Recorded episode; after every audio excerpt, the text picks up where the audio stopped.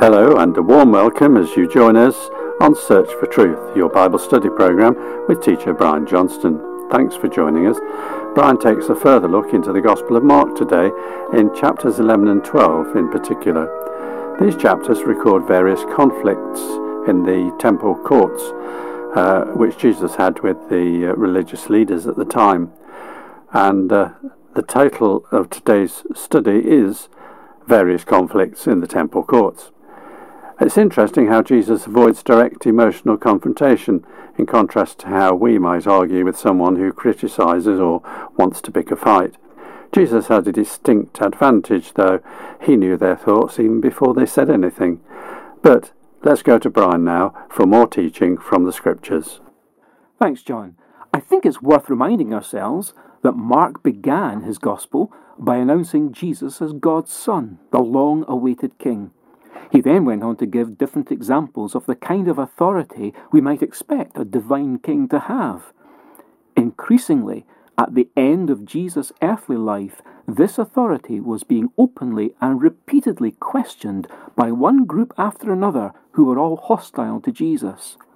Although Mark had opened his story by plainly affirming Jesus is the Son of God, we've seen how some later said Jesus was mad or beside himself. Many today would happily concede Jesus was a good man, but that's not an option. For as Jesus said to the rich ruler, if he's good, then he's God. If he's not good, then he's bad. The options then are mad, bad, or God. As we explore together the endings of chapters 11 and 12, surely we cannot fail to see that they confound the idea that Jesus was any kind of deranged conman. He is instead what Mark said in opening, the Son of God. One final point to rehearse as we begin to unpack the various conflicts that erupted in the temple courts. Let's not lose sight of the incident where Jesus cursed a fig tree. We need to remember that an equally fruitless temple is under a curse. This temple is the scene for a series of challenges to Jesus' authority. First up is the conflict with temple authorities about authority. As he was walking in the temple, the chief priests and the scribes and the elders came to Jesus and began saying to him, By what authority are you doing these things? Or who gave you this authority to do these things? And Jesus said to them, I will ask you one question, and you answer me, and then I will tell you by what authority I do these things. Was the baptism of John from heaven or from men? Answer me. They began reasoning among themselves, saying, If we say from heaven, he will say, Then why did you not believe him? But shall we say from men? They were afraid of the people, for everyone considered John to have been a real prophet. Answering Jesus, they said, We do not know. And Jesus said to them, Nor will I tell you by what authority I do these things. This is the first round of the contest. After the upsetting of the money changing tables by Jesus, it seems some people had got more than a little upset themselves. They decided to set a trap for Jesus with a test question about the source of his authority. If Jesus answered that he was acting on personal heavenly authority, they would likely try to press blasphemy charges. If, on the other hand, he said his was a mere earthly authority, they'd probably have pressed for criminal damages. But Jesus skillfully overturned the trap just as he had done with the tables. It makes me think of a game of chess, where if you threaten my king, the best defence is to threaten yours. The masterful wisdom Jesus displayed in his answer is quite inconsistent with any allegation of madness. John the Baptist, whom the Lord cited in his answer, is someone who features in the parable Jesus went on to speak to his opponents at the start of Mark chapter 12. And he began to speak to them in parables. A man planted a vineyard and put a wall around it, and dug a vat under the winepress, and built a tower, and rented it out to vine growers, and went on a journey. At the harvest time, he sent a slave to the vine growers in order to receive some of the produce of the vineyard from the vine growers. They took him and beat him and sent him away empty handed. Again, he sent them another slave and they wounded him in the head and treated him shamefully. And he sent another, and that one they killed, and so with many others, beating some and killing others. He had one more to send, a beloved son. He sent him last of all to them, saying, They will respect my son. But those vine growers said to one another, This is the heir. Come, let us kill him, and the inheritance will be ours. They took him and killed him and threw him out of the vineyard. What will the owner of the vineyard do? He will come and destroy the vine growers, and will give the vineyard to others. Have you not even read this scripture? The stone which the builders rejected, this became the chief cornerstone. This came about from the Lord, and it's marvellous in our eyes. And they were seeking to seize him, and yet they feared the people, for they understood that he spoke the parable against them, and so they left him and went away. The picture or analogy of comparing God's people Israel to a vineyard wasn't new. The prophet Isaiah had previously done the same in his Old Testament book. But it's now even worse than Isaiah had painted in chapter 5 of his writings. In Isaiah's telling, the fruit produced was disappointingly low grade. But in Jesus' updated version, the fruit is being willfully withheld. There's an additional emotional build up too in Jesus' storytelling when we're told the owner decides to send not only his son, but his beloved son, and emphasizes that surely they will respect him. It's all set up for the monstrous crime of the tenant farmers killing the son when he arrives to collect the proceeds. In his Gospel, Matthew tells us that the tenant's crime, as depicted, so outrages the listeners that they bring in the verdict against them. This is just before the realization dawns on them that they've just condemned themselves out of their own mouths because Jesus has told the parable against them. What Jesus has done here is to explain his own death in terms of the nation's rebellion against God. In the curious ending about a once rejected stone becoming the most important stone in the entire building, which seems to be about some kind of dramatic reversal of judgment, we sense that Jesus is talking about himself. They, the religious leaders, the nation builders, were rejecting him and about to put him to death. But afterwards, God would raise him up to the highest place, and that highest place would be in a replacement spiritual temple that was designed to replace their now accursed temple. But a rejected stone can never become the most important stone if that rejection involves death, not unless resurrection is involved. And that connects with a following topic Jesus' conflict with the religious sect of the Sadducees about the fact that death does not end all.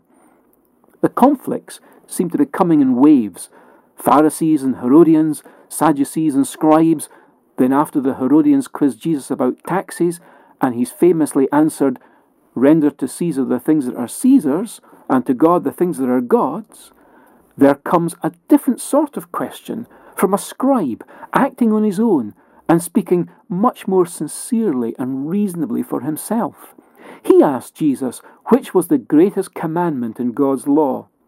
The Lord's reply was once again memorable as he summarized the whole law in terms of loving the Lord our God and, in the second place, loving our neighbour.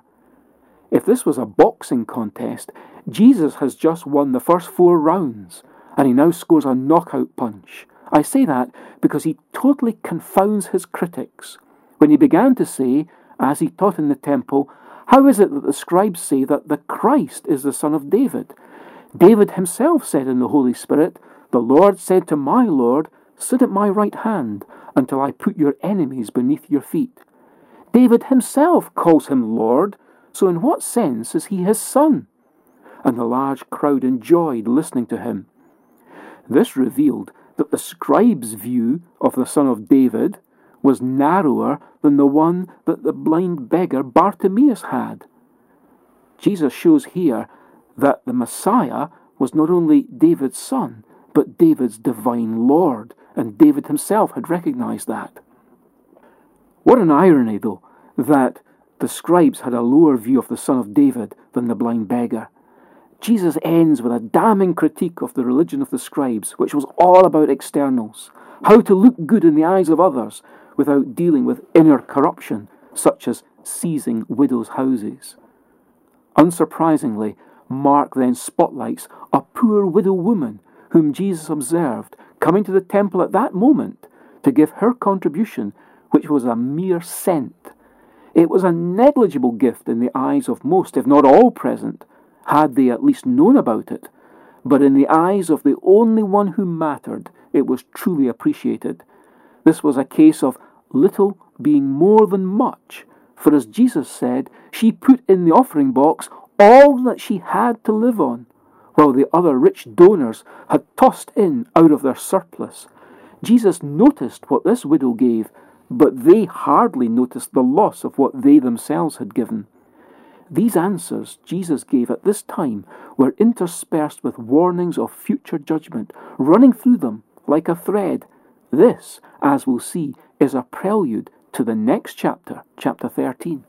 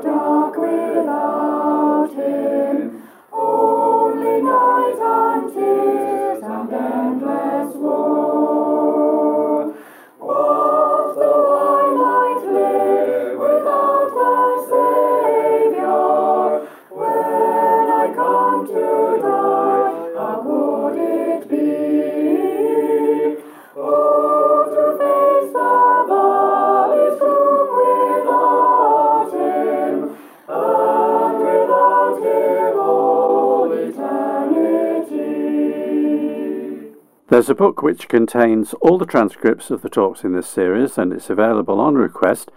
If you'd like a copy, just write in by post or email. To obtain it, simply ask for the title Take Your Mark's Gospel, and you can do this by using email or post. And here's our postal address first Search for Truth, Hayes Press, The Barn, Flaxlands, Royal Wootton Bassett, Swindon, SN48DY, UK. Our email address is sft at churchesofgod.info.